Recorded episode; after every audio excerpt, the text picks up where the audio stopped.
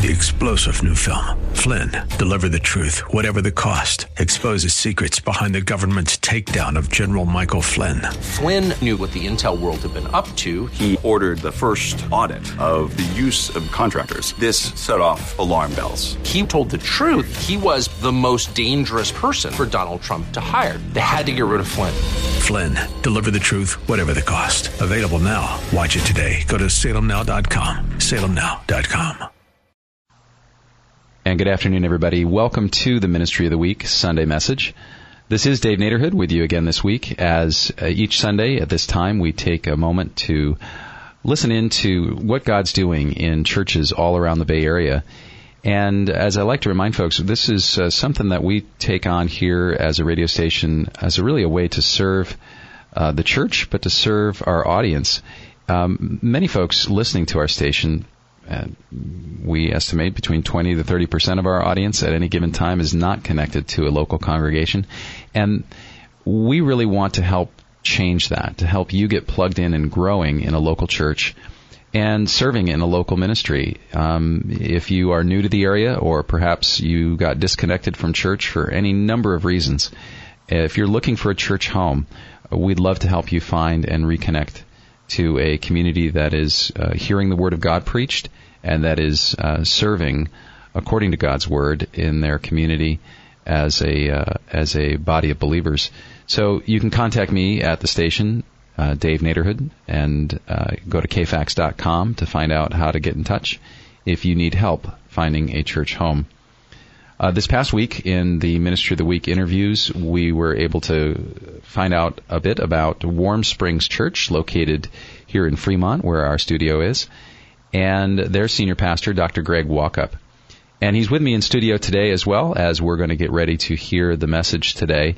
I invited him in to be able to just have a brief conversation about what the message is about today. And first of all, Pastor Greg, thanks for being with us and joining us in the studio this past week. It's wonderful. I had a good time. As we learned from your sharing of your story, you've been there in ministry about how long now in Warm Springs? 23 years. All right. And in addition to preaching, share a couple things, other things that you like to do. I like to camp and... but we don't do it often enough as a family. I love to read. I love to study the scriptures, think about how the Bible applies to my own life and putting into practice the things I see rather than just talking about it. I know you said that you enjoy playing basketball and baseball with your kids, so a question I neglected to ask you this past week is...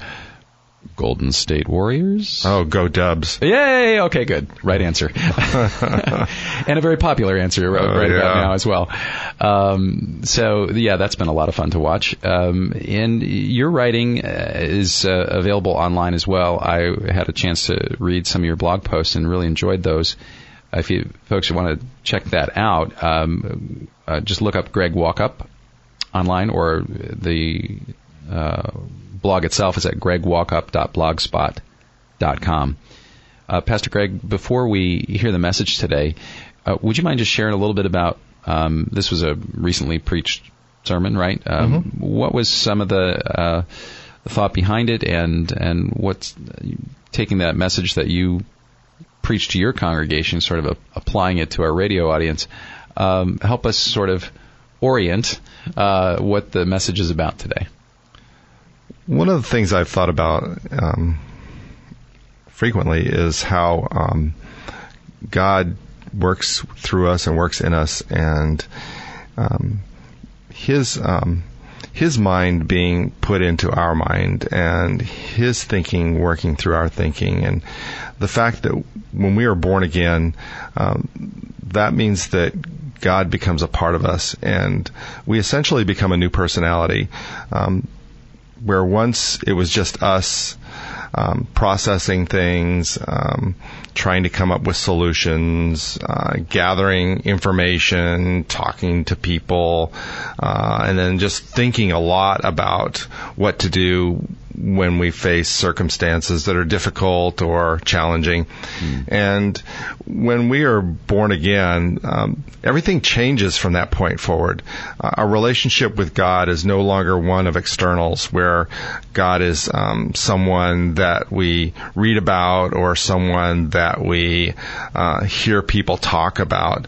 But God literally becomes a part of our lives at a much deeper level than just someone we care about, but he becomes a part of our mind, a part of our personality and who we are. We are now Christ and us. And so the topic that I'm exploring today deals with the potential that we have as believers to be able to access information that is beyond what the rest of the world can access, where we have actually God working in us and through us, and we can see things, know things, understand things that were not possible before we were born again.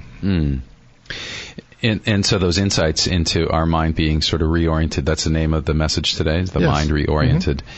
You have really, I think, a challenge for us to, there's sort of a dual connect here in as I think about this, that we can sometimes be sort of trapped in our own human ways of thinking about things.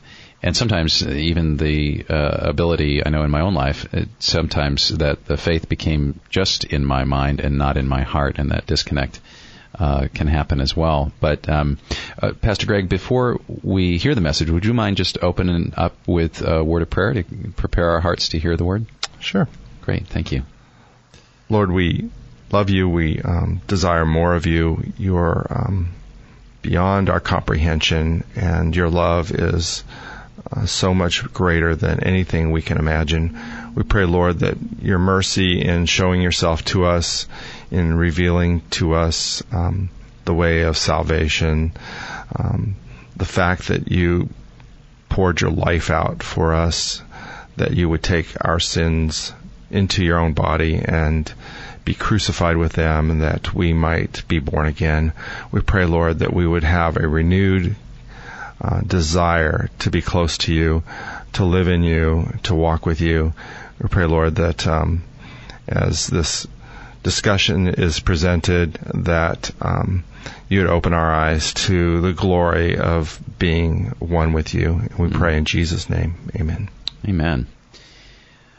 Pastor Greg, thanks so much for joining us in studio to share more about Warm Springs Church, and we're certainly delighted to have this opportunity to hear a message. I remember often before preaching that, and just in that moment of prayer, sensing God's reminder, may the words of my mouth and the meditation of our hearts be acceptable and pleasing in your sight. For he is our rock and our redeemer. Amen. Amen. Once again, if folks, you'd like to get more information about Pastor Greg and Warm Springs Church, you can find them online at warmspringschurch.org.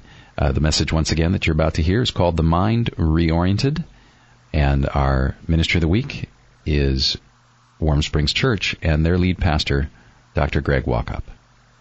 You know, sometimes, I don't know if you're like me, but sometimes I feel like I'm out of touch with what's happening around me. Like I'm not even aware of some of the things that occur and some of the big things that are taking place. And when I was, when my family was younger, I used to read to my kids a lot. And we read big books, Lord of the Rings, Chronicles of Narnia, the series, Little House on the Prairie series. And I used to sit down with them. They can tell you. I used to sit down with them, and I'd lean my back against the back of the sofa. They'd sit on the floor, one on each side of me, or two or three, however many kids we had at the time. And I would start reading, and I would work my way through, right? And then I would find myself just slurring the words. Like what I was saying wasn't making any sense. And one of my kids would elbow me, Dad, you're not making any sense. And so I would, I would just kind of like look at them, and I'd realize my eyes were heavy and droopy, and I was falling asleep. And so I would say, I can't read anymore. And I would just lay down. I wouldn't even bother going to bed. I would just lay down on the floor and I would fall asleep. And my assumption was that everybody would get up, get in bed, and go to sleep. And then when I woke up, maybe at 2 a.m, you know, house would be quiet and I'd be in bed. But that wasn't the case. I would wake up at sometimes 1 a.m, and my kids were playing and doing stuff, and my wife was cooking, making cookies, and I was like, what are you doing? Why are you guys still up? And well, you weren't in bed. And I'm not in bed because I fell asleep. But it struck me how unaware I was of my environment.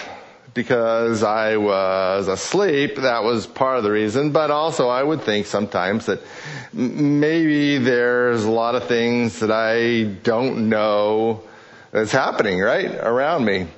And I think we kind of all fit into that category of not being sure why certain things take place. Like being at the office and everybody laughs at a joke and you don't get it, right? You feel like or your kids talk about something. I remember one time when the youth group years and years ago said, one of the girls said to me, "You're the bomb, Pastor Greg." I had no idea what she was talking about. I was just I didn't know if it was good or bad. There are times when your teacher responds in a certain situation to something and you go, why did she do that?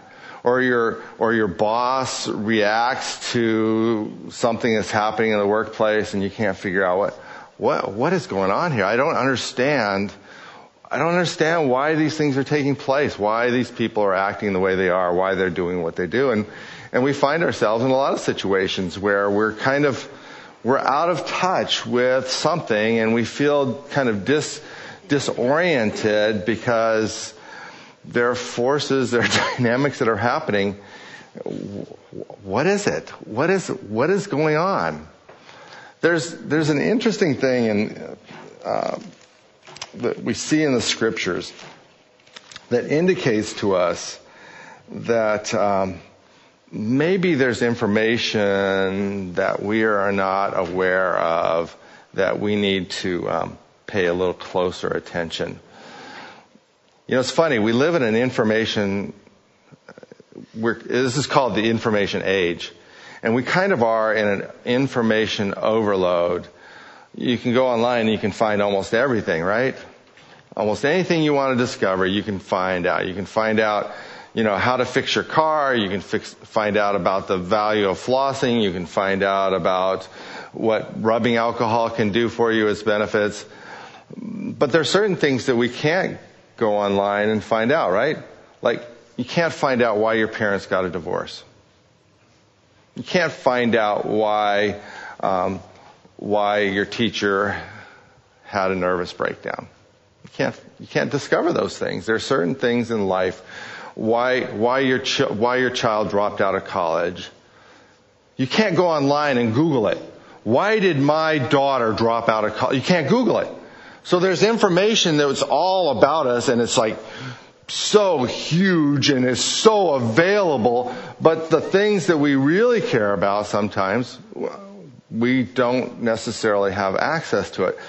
So there's a passage in the book of 2 Kings that has made me think a lot about our situation, which is we have so much information, but maybe some of the most information, the most important information, we aren't getting. It's found in 2 Kings chapter 6, and the events surrounding this is the prophet Elisha had made enemies in high places, and he was in a Samaritan town. He was in a Samaritan town in Dothan, and the king, this nation, had sent an entire army to go get Elisha, to capture him and have him executed, because he had access to information about their workings and the things they were doing, and he wanted to just, the king just wanted to be done with Elisha and the threat that he posed to his nation, which is crazy, right? One man posed such a threat to an entire country. So Elisha, so this king sent his army to the town where Elisha was and his servant was, and the army was surrounding the city, and the servant goes, Elisha, look at this. We're in trouble.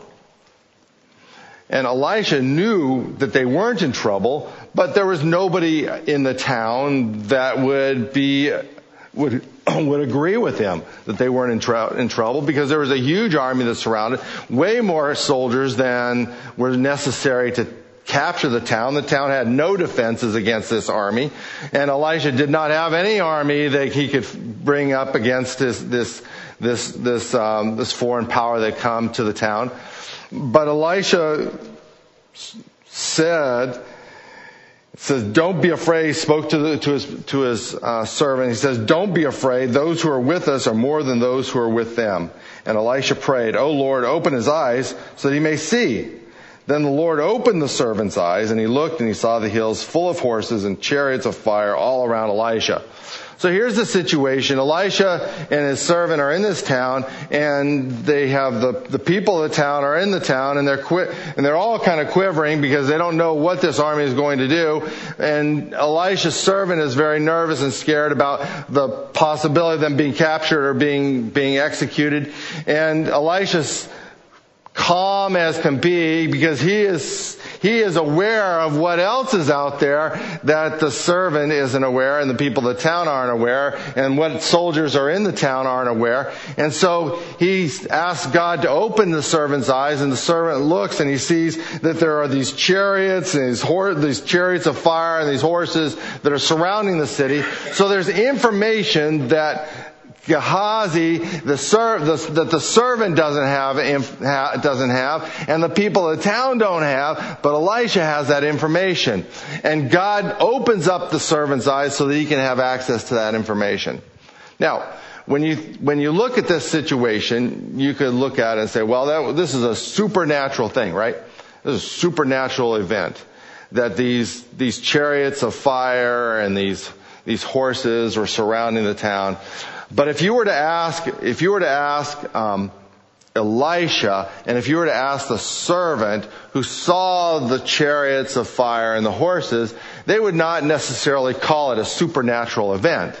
They would simply identify it as, well, we couldn't see before, but now we see it. It wasn't that it was supernatural to them. It's that they weren't aware of these forces that were surrounding the city. And so if you asked Elisha, if you asked the servant, how do you know that these chariots were there? How do you know that these horses were there? They would not necessarily give you a good answer. They might not be able to explain it to you. They might, I just saw them. I knew they were there. I don't know what to say. We saw them. They were there. They were present.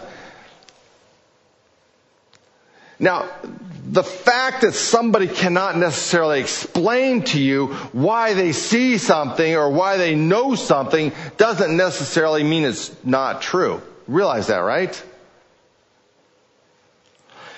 If you were to ask somebody about what happened at this corner over here, and you saw a car hit another car, right? You saw that.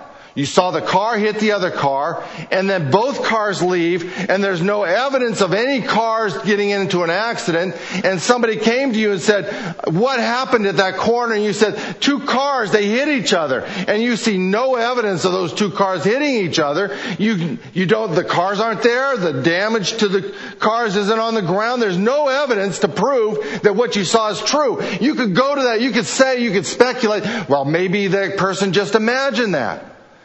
Maybe it didn't really happen. Maybe he was just thinking about things and it didn't really take place. Just because you cannot articulate the clear reasons for knowing that you know something doesn't mean that you don't know it and you haven't seen it. Does that make sense?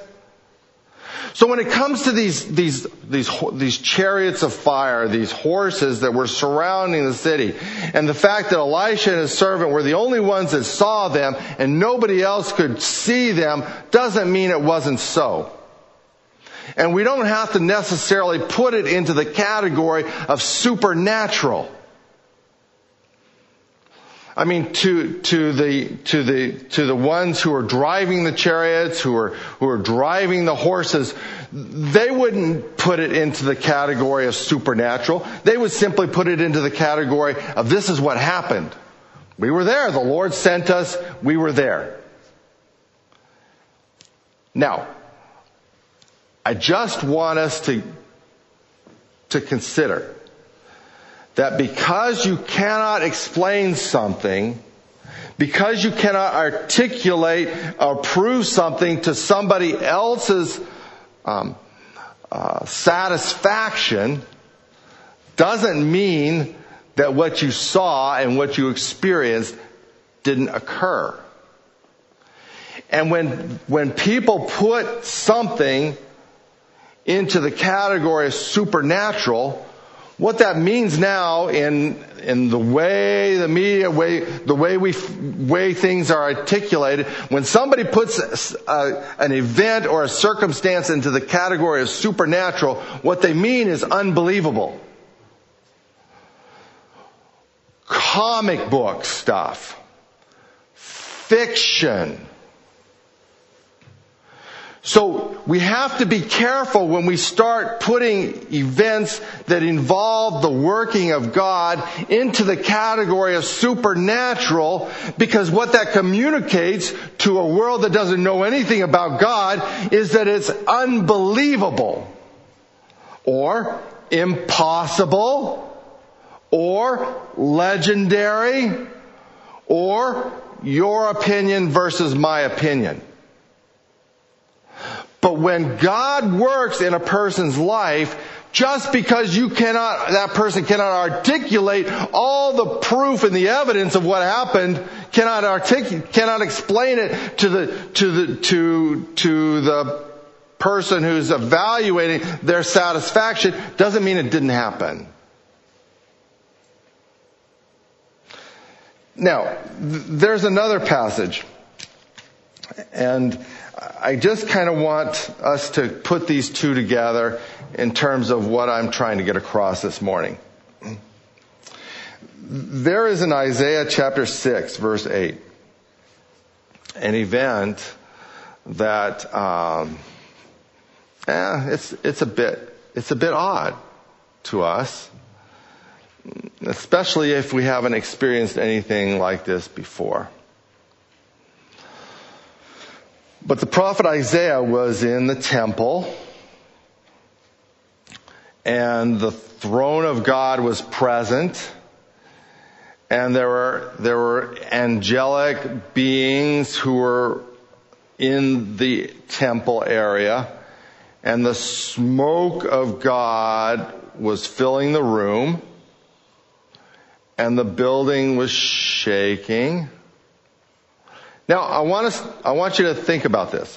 Isaiah was not the high priest. So what that means is that Isaiah was not the one that would have gone into the Holy of Holies, been the only one sitting by himself in the Holy of Holies. Kind of like, it would be just like a very small room where the Ark of the Covenant was. So Isaiah wasn't, I can say with 99.9% assurance that Isaiah was not the only one in the temple at the time that this event occurred. What does that mean? That means there are other people floating around. Some people praying, there were sacrifices that were being done. The high priest might have been in there. There were other priests, there were Levites. There was a crowd of people in the temple at the time that this event occurred. So here's Isaiah, who was a relative, who was a member of the royal family. Here is Isaiah, who is in the temple, and he experiences these seraphim the throne of God, the smoke of the shaking. He experiences all these things. But as far as we can tell, he's the only one that noticed it. Now, here's my question, and I'm not asking you to give me an answer. But because nobody else saw it, does that mean it didn't happen? Now, there are a couple ways that we approach things like this. One is we say, oh, it was a vision or a dream, right? Which sometimes what we mean by a dream or a vision is that it didn't really happen. It just occurred in somebody's head. There's no externals to it. We put it in the category supernatural, which means isn't necessarily so. That's your belief versus my belief. But we take an event like this with Isaiah and the seraphim and the throne of God and the smoke. We take an event like this and we have to look at it. And we're not the ones making the decision about whether or not it happened just in Isaiah's head or if it was an external event that others could have seen but didn't. We don't make that decision. But I just want us to consider this. The famous verse, Isaiah chapter 6, verse 8, then I heard the voice of the Lord saying, whom shall I send and who will go for us? And we know that Isaiah said, I'll go, right? Now here's where we get to the heart of this issue. The way this question is posed is that it's not just for one person. This is posed to a larger audience.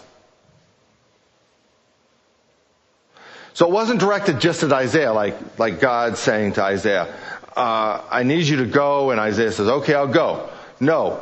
The way the question is posed is that it's for a broader audience of people who are expected to respond to the question, who will go for us? As far as we know, Isaiah is the only one that says yes, right? All right, let's do a little bit of speculating. Ready? Is it possible? Is it possible that there were others in that temple that could have heard the same call but didn't? Could have seen God seated on the throne but didn't?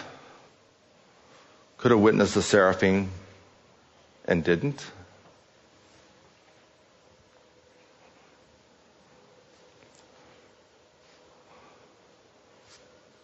Is it possible that the audience that was intended for all of this event of God meeting with people and calling out who will go for us was intended for more than just one? Now, we can say, it was intended for more than just one. It's intended for the people that are in this room. It's intended for all the other people that have read the scripture and seen it, who will go for us, and who, right? We could say that. And we would be right. But my question is, just like there was a town full of people that had the potential to be able to see the angels and the chariots and the horses surrounding the city where Elisha was, is it possible that there were others in the temple that could have seen the living God seated on the throne and the seraphim and the smoke filling the temple and the... Is it possible?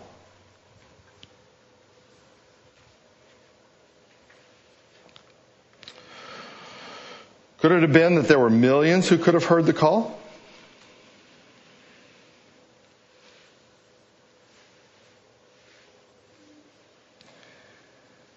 Now, it may be that everyone that was in earshot of the calling of God, who shall go for us, they were just too busy.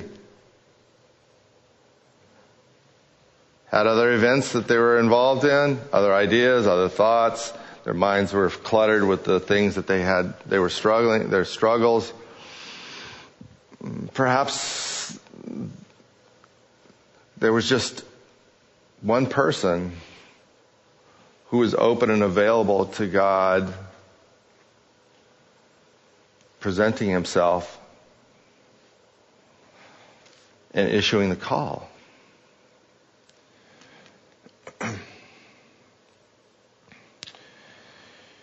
You know,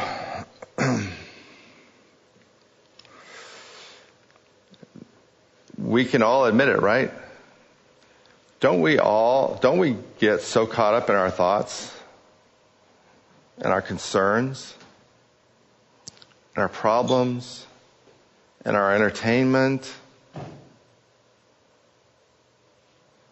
Is it possible that we're not available for God to speak to us even when He does? Now, I'm not saying that's the case, but is it possible that we have to some degree made ourselves unavailable to the working of God in dealing with us on matters that are critical in our lives?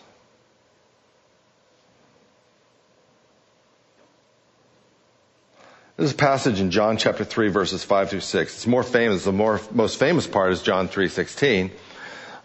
This is kind of the introductory material where Jesus leads up to John 3:16, for God so loved the world, where he's talking to Nicodemus. And we understand Jesus' statement in one way, but I want us to consider the possibility that we should extend this statement out a little bit further.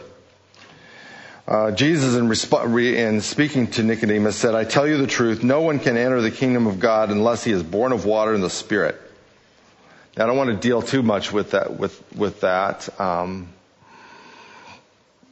but I will say, in terms of what does it mean to be born of water and the Spirit, there's a number of different ways that passage is interpreted. I think the most valuable way to look at this, because of the way water is used in the Old Testament as a symbol of cleansing that comes from God, that to be born of water and the Spirit is not indicating to be born of baptism, but it means to receive the cleansing that comes from God through the Holy Spirit by means of the cross of Jesus Christ. That we have to be washed by God, cleansed by God, our sins removed, and in that process, as the Spirit becomes a part of us through being born again, that we become new people. So I tell you the truth, no one can enter the kingdom of God unless he is born of water and the Spirit. Flesh gives birth to flesh, but the Spirit gives birth to spirit, obviously, right? We are born physically. Sushma is about to give birth in any couple months, right? And this has been going on for generation after generation. Mothers and fathers have gotten together, and babies are conceived, and babies are born, and flesh gives birth to flesh. But to be a part of the kingdom of God, the Spirit must conceive in you you need to become a new person.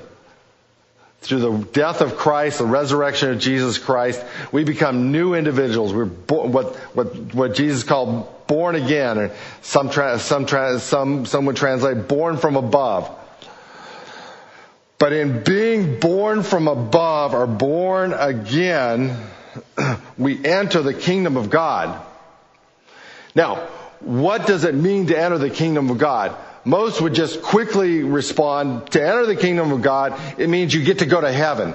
And that is true. You get to be a part of heaven when you are born again, when the Spirit of God makes you into a new person through the death of Christ, through faith in Him.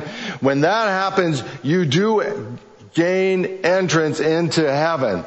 But I think that leaves out a whole major part of what it means to be a part of the kingdom of God.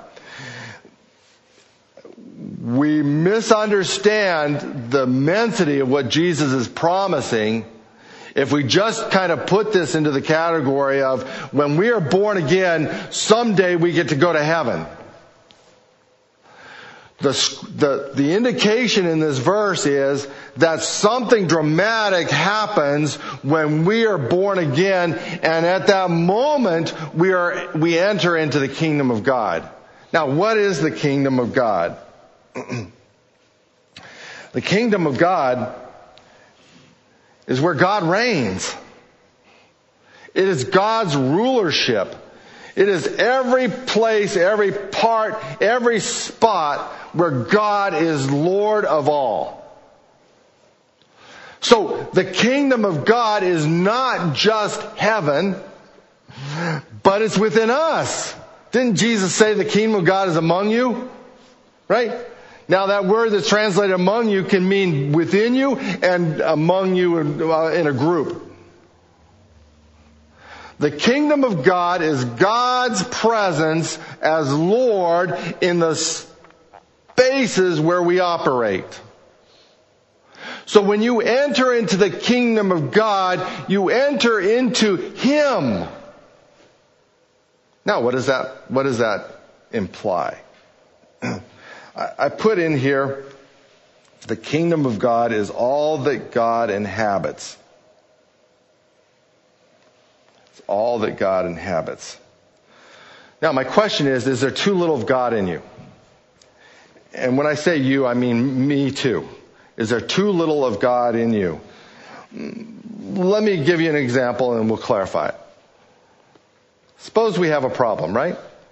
Problem with our husband, problem with our wife, problem with our children, problem at work, problem at school. We have a problem with our plumbing.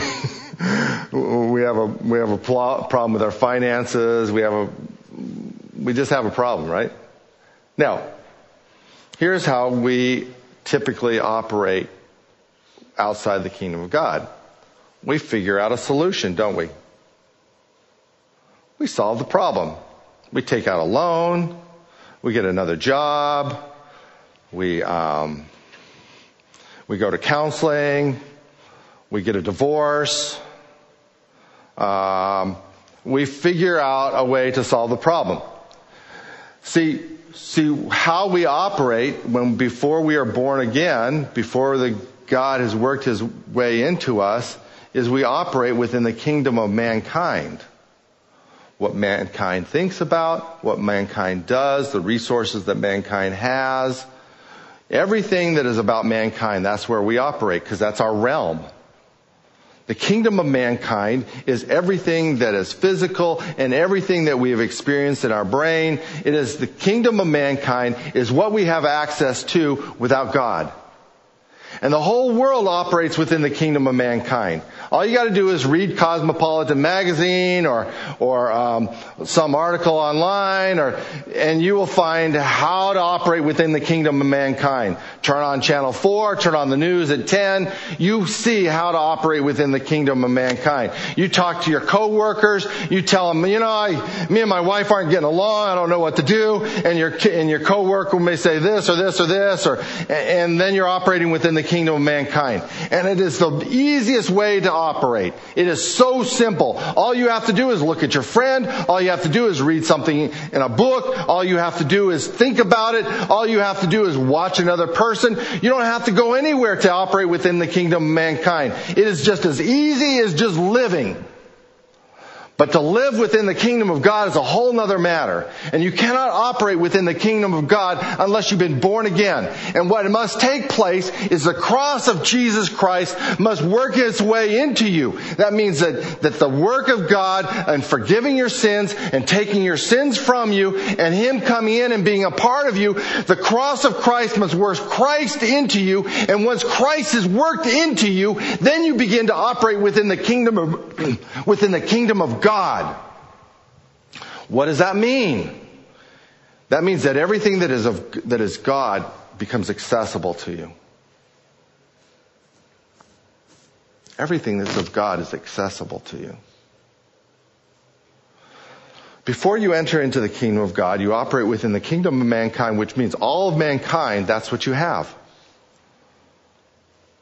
That's what you have. You have it. But when you operate within the kingdom of God, you now have access to the things of God.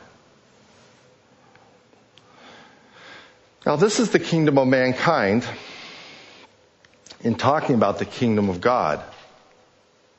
The kingdom of God in the eyes of mankind is books, songs, buildings, personalities, entertainment, religious words. The kingdom of mankind, when it looks at the kingdom of God, sees rules, regulations,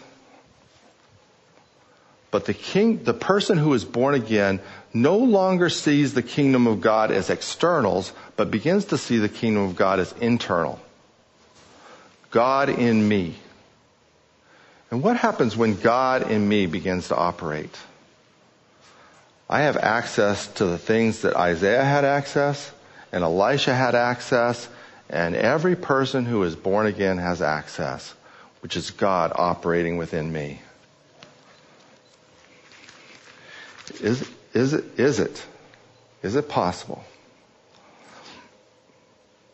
that we have not accessed all there is to access in regard to the kingdom of God?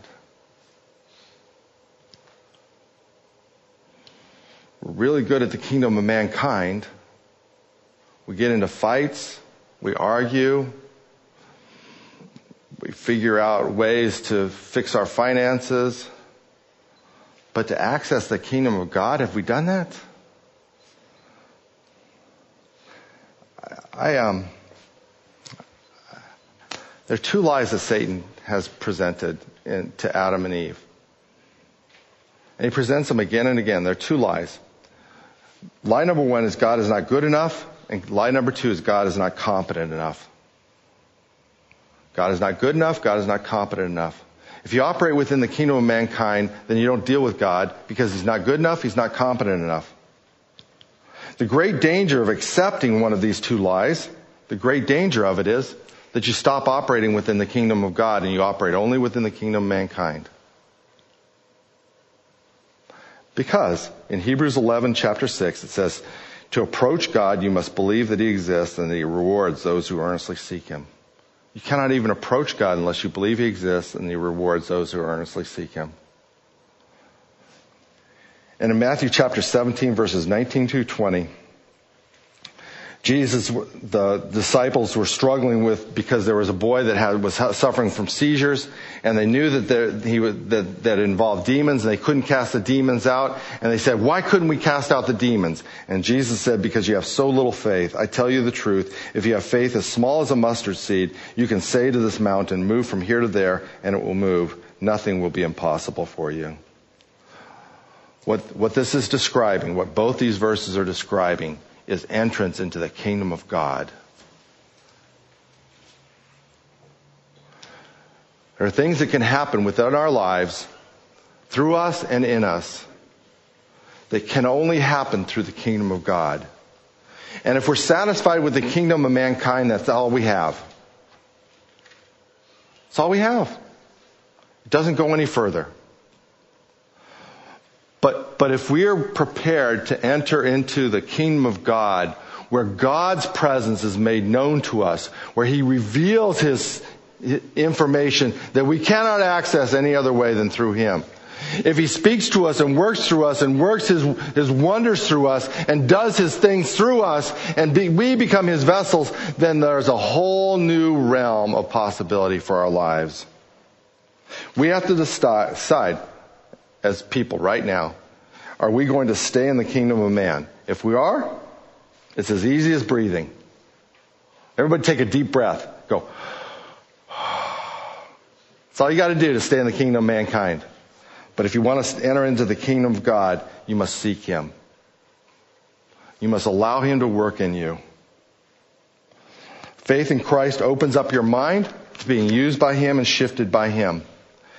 I just want to put this out here to do. What if we decide we're going to make ourselves completely available for God? What if you decide you're going to make yourself completely available for God to guide you this week? Don't go any further than this week, but just this week. Okay, Lord, I'm going to pray, and I want you to show me. I want you to help me deal with this problem that I have right here.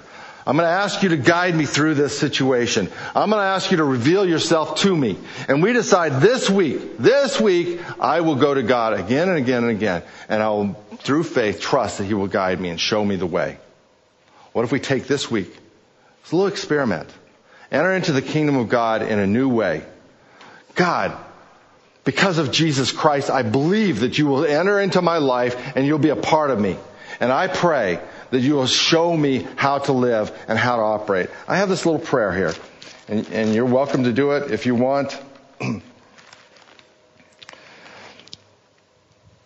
You got a sermon insert. You can look at it. It says, enable me, Lord.